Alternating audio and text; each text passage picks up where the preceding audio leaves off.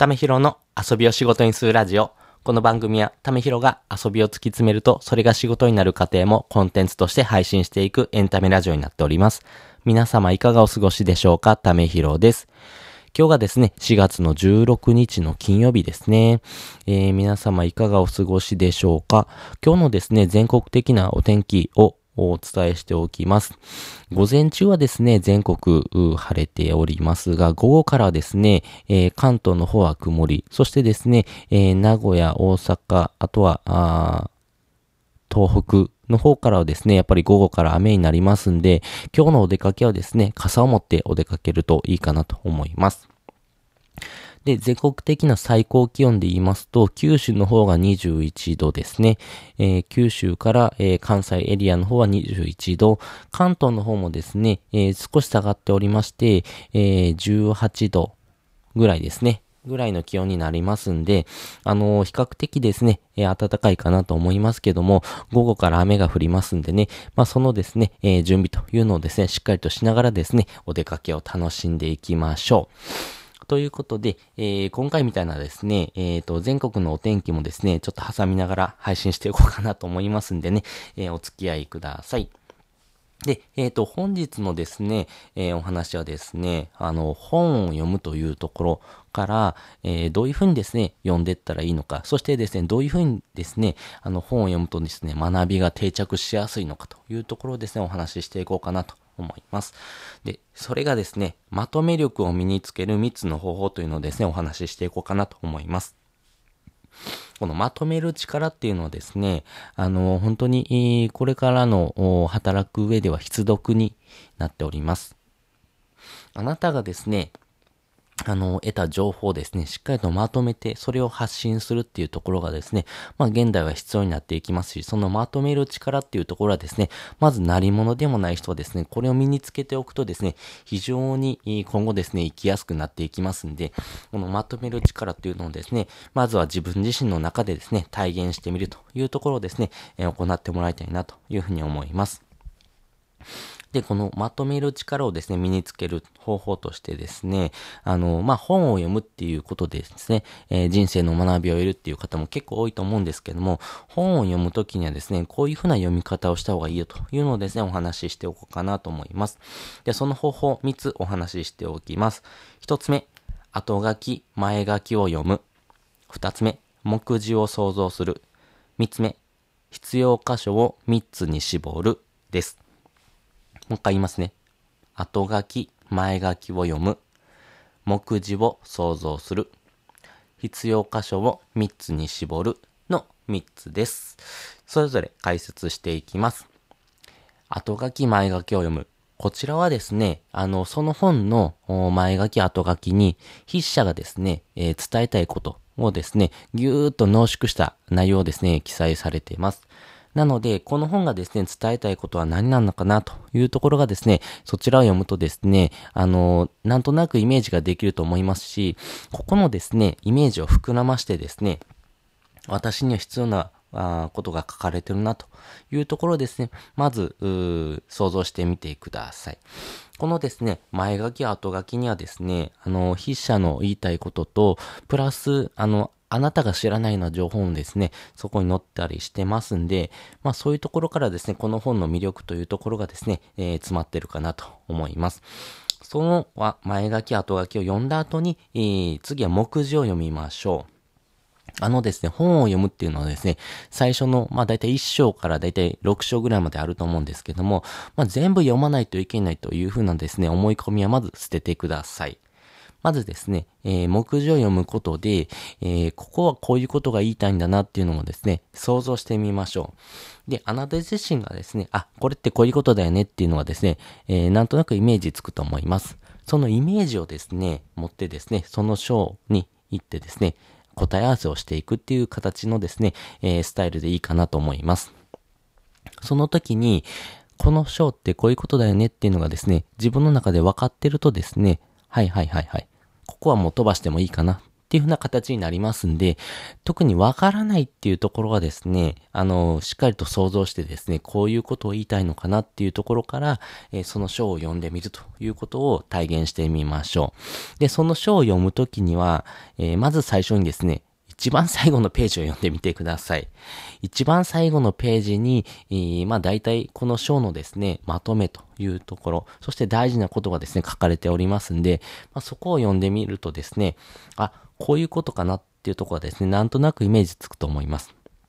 それがですね、目次を読んで想像したことと違ってればですね、しっかりとその書を最初に戻ってですね、しっかりと読んでみましょう。そして、えー、そのですね、えー、読むことによって自分のイメージとですね、あ、こういうふうな考え方なんだとかですね、あれ、これってこういうことなんだっていうのがですね、なんとなく分かってくると思いますんで、そこをですね、しっかりと想像して、えー、読み進めるというのを進めてみましょう。で、え最後ですね、必要箇所を3つに絞るです。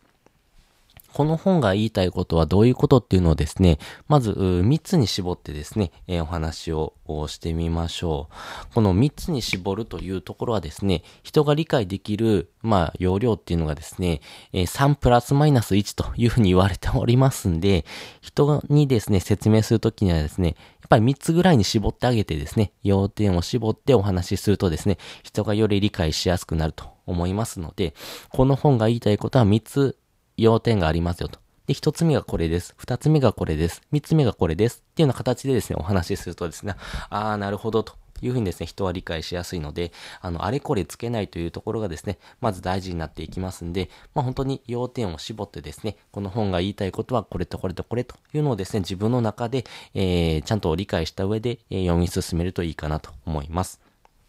で、えっと、この本を読んでですね、学んだことをですね、まとめてみて、えー、アウトプットするというのをですね、前提に書きましょう。このアウトプットするというところ、本当にですね、ここが結構大事で、要はですね、えー、この本をですね、えー、読んで学んだことをですね、人に教えるということが、あなたの学びを定着する最大のポイントになります。人に教えろうと思うと、やっぱ自分がですね、理解してないと教えられないですよね。なので、しっかりとその内容を理解しようと動きます。なので、このですね、本を読んで学んだことをですね、しっかりと教えるという意識を持ってですね、必要箇所をですね、3つに絞って、その3つをですね、丁寧にわかりやすくまとめてみるというところを意識しながらですね、本を読み進めると、さらにですね、あなたのまとめ力っていうのが上がっていきますんで、それを試してみましょう。それができるとグーです。ということで、えー、まとめ力を身につける3つの方法というのをですね、お話ししておきました。後書き前書きを読む、目次を想像する、必要箇所を3つに絞るというふうな内容でですね、読み進めるとよりあなたの学びが定着しやすくなりますんで、チャレンジしてみてください。で、本日の合わせて聞きたいです。本日の合わせてきたですね、わかりやすい文章を書く3つのコツというのをですね、過去に放送しております。このまとめ力を身につけるというところでは、まとめた内容をですね、多くの人に発信しましょうというのをですね、最後課題としております。この多くの人にですね、発信するときにはですね、その人がわかりやすい文章を書いてですね、えー、その人に伝えないといけないと。いうことがありますよね。要はですね、人から伝えてもらうときにはですね、しっかりとわかりやすい言葉で、えー、伝えないとですね、相手も理解できないですし、むしろですね、相手が知ってる言葉を使ってあげないと、相手が理解できません。なので、専門用語とかを、えー、わかりやすく例えれば、こういうことですよ、という形で、えー、わかりやすく伝えてあげる。まあ、そのですね、わかりやすい文章を書くですね、まあ、3つのコツっていうのをですね、発信しておりますんで、こちらを読むとですね、さらにですね、まとめる力、そしてですね、相手に伝えやすいというところのですね、文章の書き方っていうのをですね、学ぶことができますんで、えー、総合的にですね、えー、非常にわかりやすい文章を書いて、それをまとめられるというふうなですね、えー、能力が身につけやすくなりますんで、ぜひ試してみてください。で、このわかりやすい文章を書くためにはですね、あの、必読書っていうのがありまして、人を操る禁断の文章術、これがメンタリスト DAIGO さんの方になるんですけども、もうタイトルからもう完全にこれハマりますよね。人を操るっていうぐらいのですね、あの、本当に禁断の文章術というふうなですね、わかりやすいタイトルですね。そしてですね、この本を読むとですね、あれこれ書かない、綺麗に書かない、自分で書かないという3つを学ぶことができます。最後の自分で書かないってどういうことというところもですね、一つヒントになると思いますんで、ぜひですね、相手目線を学ぶ、これ必読書になりますんで、これを読むことでよりわかりやすい文章を書くノウハウがですね、えギュッと吸収することができますので、これを読むことによってですね、わかりやすい文章、そしてまとめる力っていうのがですね、身についていくかなと思います。このですね、えー、人を操るむ、禁断の文章術をですね、えー、無料で読む方法がありまして、それが Amazon Audible を使うことで、えー、読むことができます。本当にですね、この Amazon Audible 無料でできますんで、まずですね、チャレンジされてない方ですね、ぜひやってみてください。このですね、Amazon Audible 使ってみたよっていうのをですね、まとめてみてもいいと思いますし、この人を操る禁断の文章術を使ってですね、わかりやすい文章を書くとさらにですね、えー、学びが深まると思いますんで、ぜひチャレンジしてみてください。このですね、あの、まずはやってみるというところからですね、えー、スタートしますんで、まだですね、こういうふうなこと言われてますけども、あ、はいはいはいはい。また今度やろうかなって思ってる方、ぜひ今チャレンジしてみてください。今やらないとですね、いつ始まるのっていうとこがありますし、まずですね、えー、こういう風な音声を聞かれている方はリテラシーが高いので、すぐですね、行動されますんでね、えー、まだされてないという方はですね、えー、同じように即行動してですね、え自分のですね、えまとめる力、そしてですね、わかりやすい文章を書く力というのを身につけるとですね、非常にあなたのですね、生活がですね、ぐっとブラッシュアップしていきますんでね、えー、ぜひチャレンジしてみてください。ということで本日もですね、お聴きいただきましてありがとうございました。また次回もですね、よかったら聞いてみてください。それじゃあ、またね。